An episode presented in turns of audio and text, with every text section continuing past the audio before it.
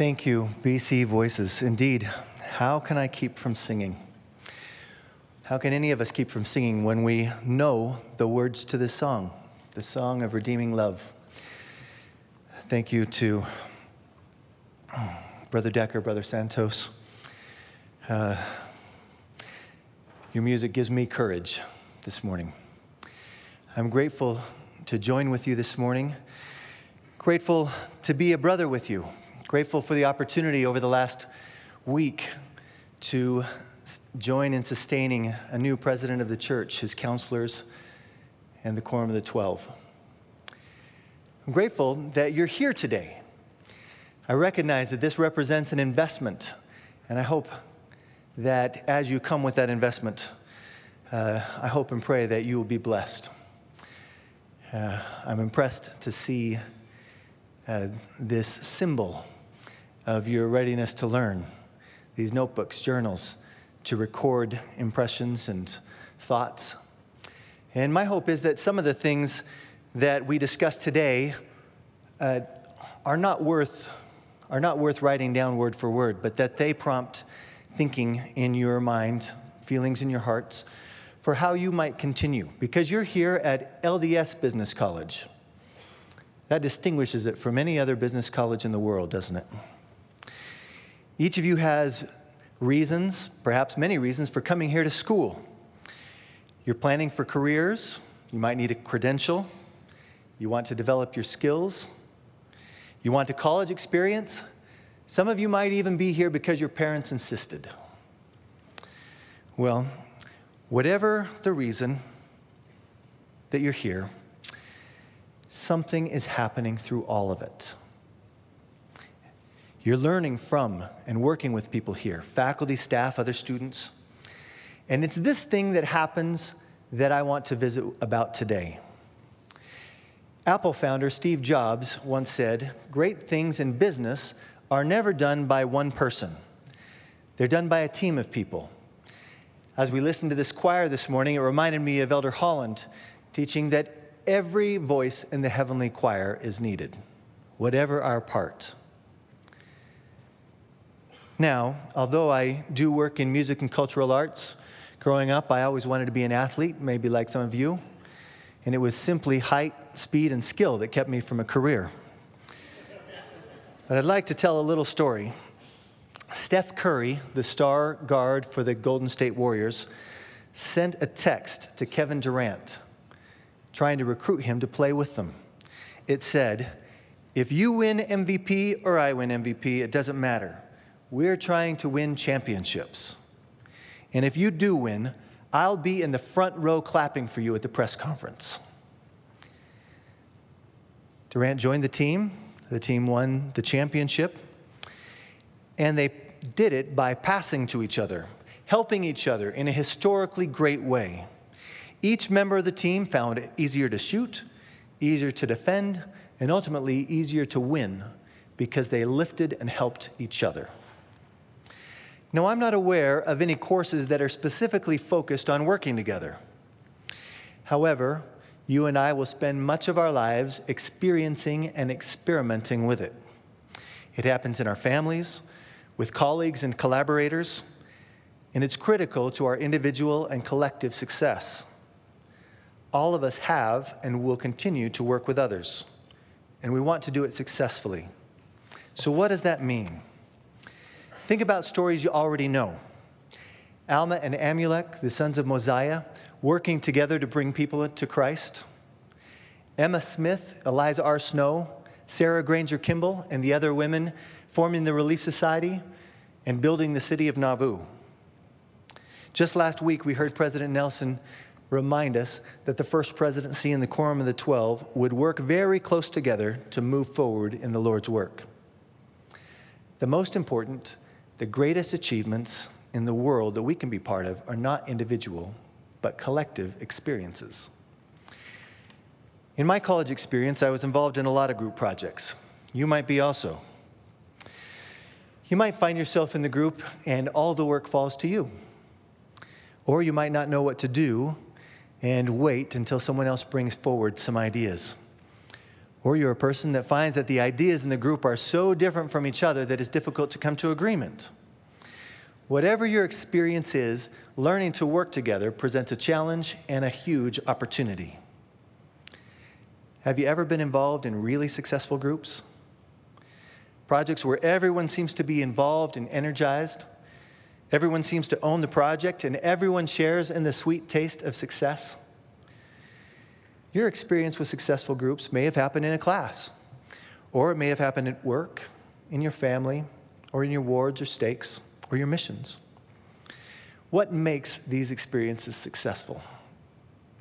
As part of my academic research, I studied how faculty members work together across many disciplines and how those working relationships affect their productivity. Research across many industries points to a pattern. The way we work with others affects our individual and group productivity. Now, that may not be surprising or earth shaking, but I hope as we discuss a few ideas, you'll identify some skills and perspectives you can develop and adopt as you become more and more the leader our Heavenly Father wants you to be. So now think of an example of someone that you love to work with, someone that you would give your highest ranking to on LinkedIn. What do they do? What are they like?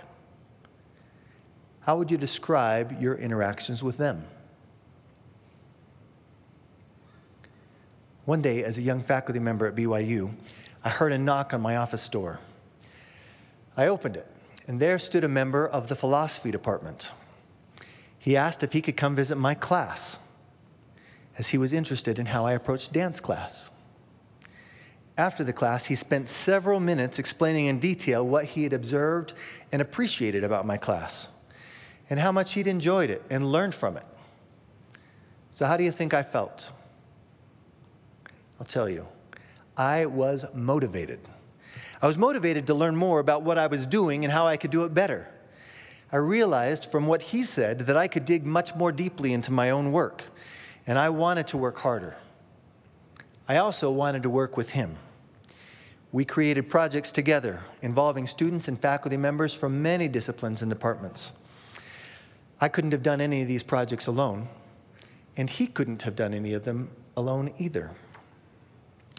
In my research, I asked people to describe others who are great to work with.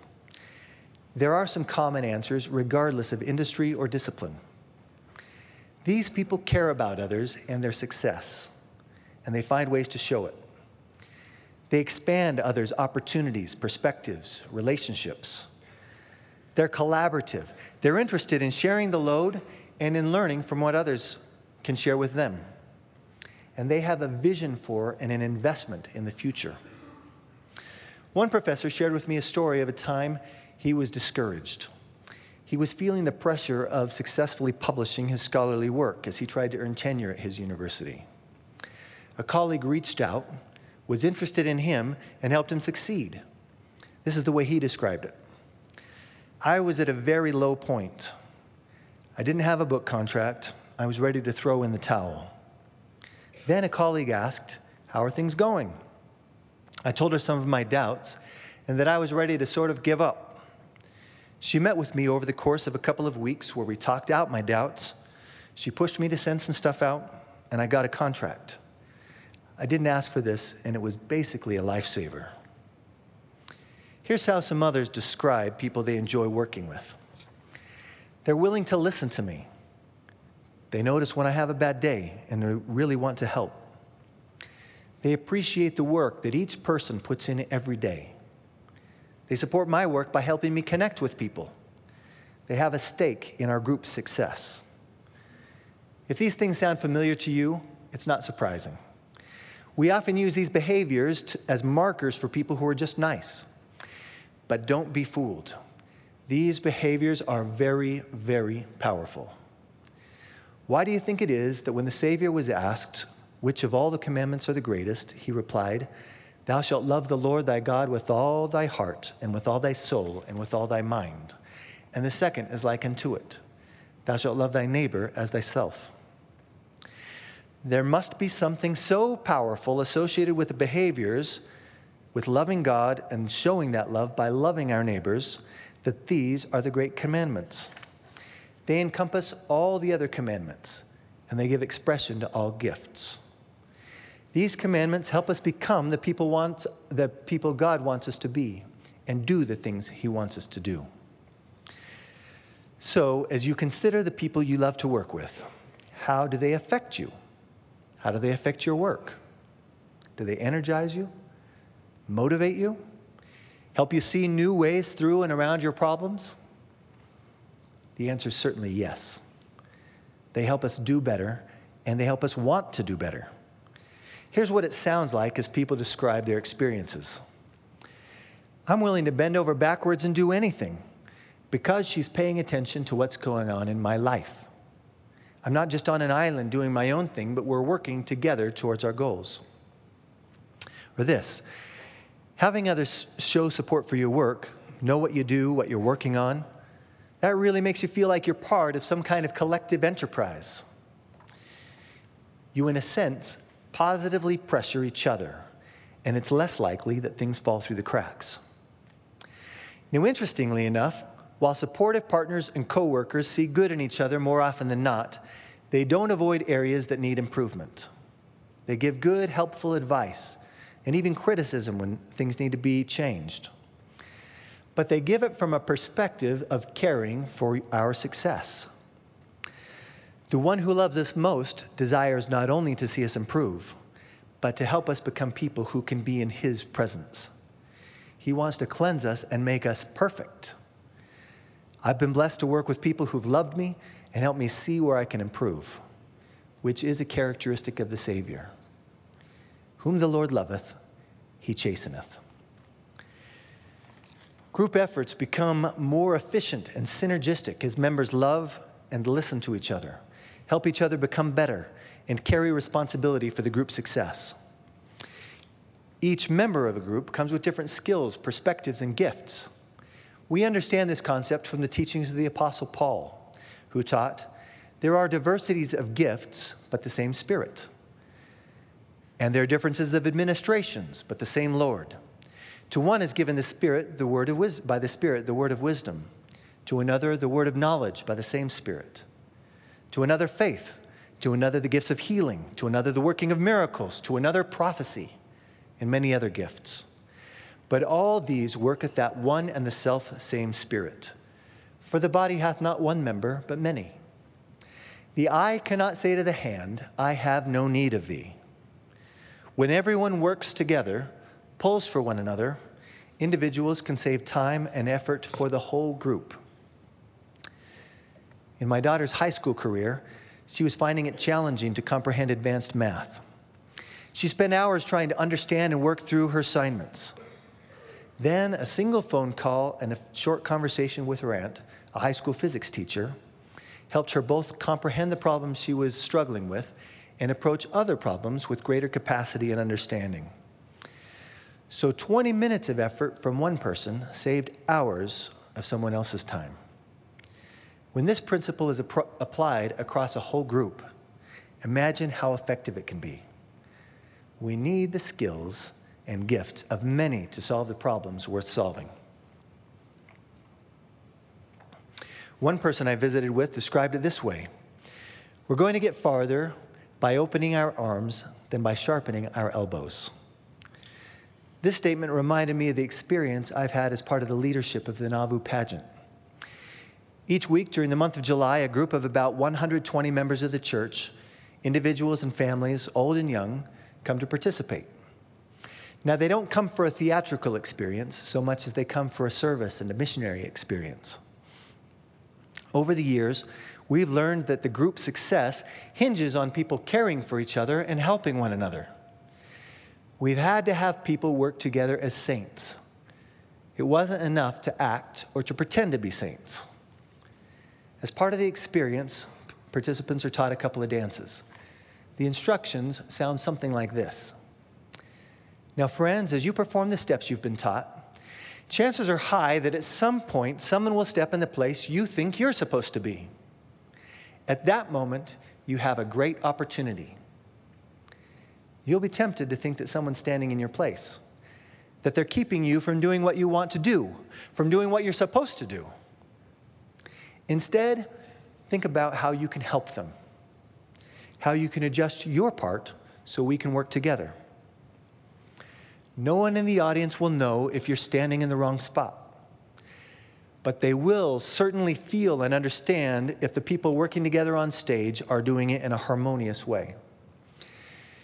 You see, more than sharing, more important than sharing a dance, is sharing how living the gospel and following the Savior helps us work and live together in love. And that's the story of Nauvoo.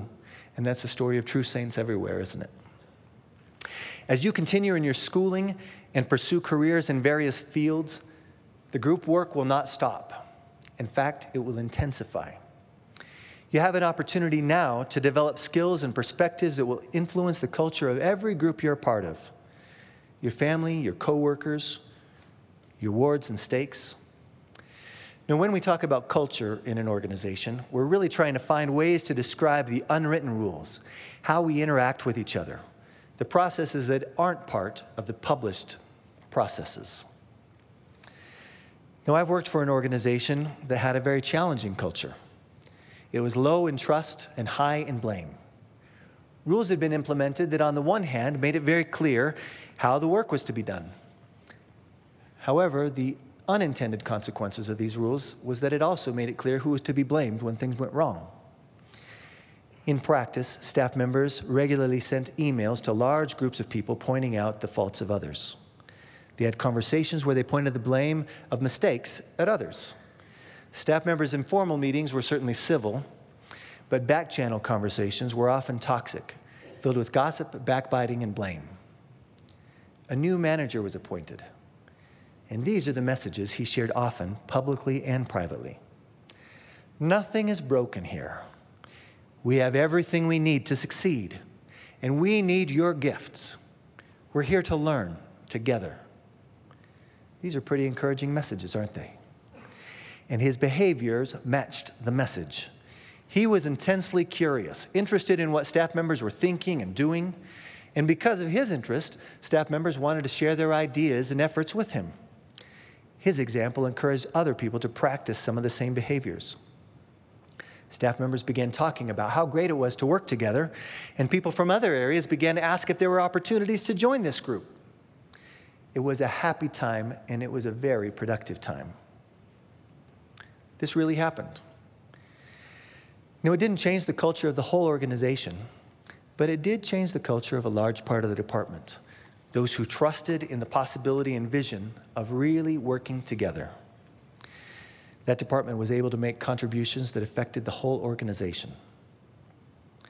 So let's review some key attributes and behaviors that you can cultivate while you're here, preparing for your future success. Remember, they're things you've already considered because you've observed them in others that you appreciate working with. Number one, care about others and their success. You do this by asking questions and being interested, by showing compassion and appreciation. You give trust easily. Two, you expand others' perspectives and opportunities. You do this by sharing what you know, whether you have information that might be helpful or you have relationships that you can build for others. Three, you're collaborative. You believe that others have something of value to contribute to your success, and you are willing to contribute to theirs. Four, you include others, both by inviting them to participate and offering to help. And five, you are oriented toward the future. You engage in discussion and research to help create a vision for the future, and you invest your time and talents in creating it. Now, it's a bit of a downer to share the alternative behaviors. You know them as well as I do. They're ordinary ways of working selfishness, criticism, gossip, blaming, all the things that make work less enjoyable, isolate group members, and ultimately fail to get the very best work.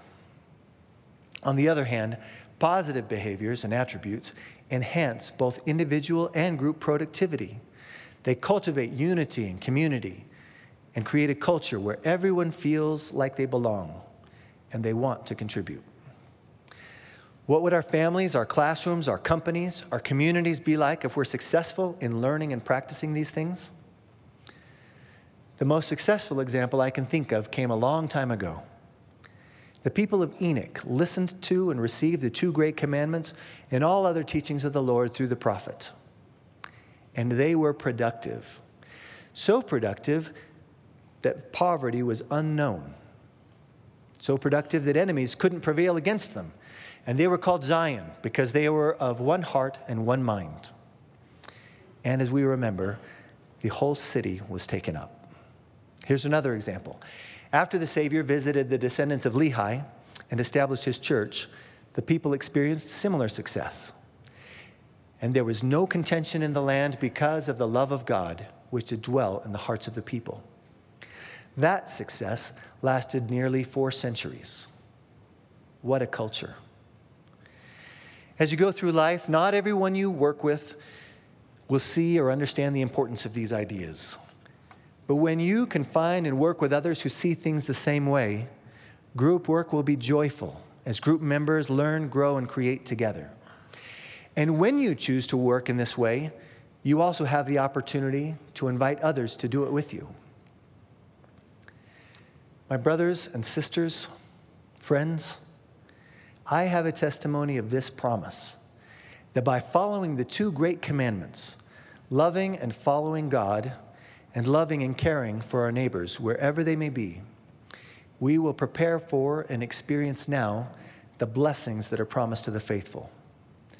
The blessings of the gospel are practical, they help us find success, the kind of success that ultimately makes us happy, the kind that makes us like our Heavenly Father, which is why we came to earth. I join with you in celebrating the opportunities to learn and grow together as you work here at LDS Business College. Business can mean a lot of things. It can be aggressive and self interested.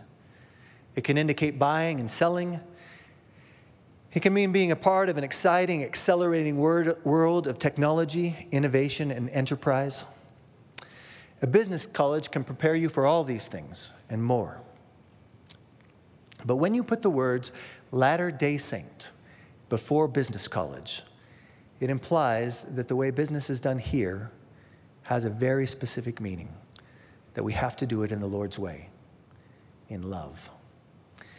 May the Lord continue to bless each of us as we follow him, his living prophets, and as we strive to work in every setting to become like he is, is my prayer. In the name of Jesus Christ, amen.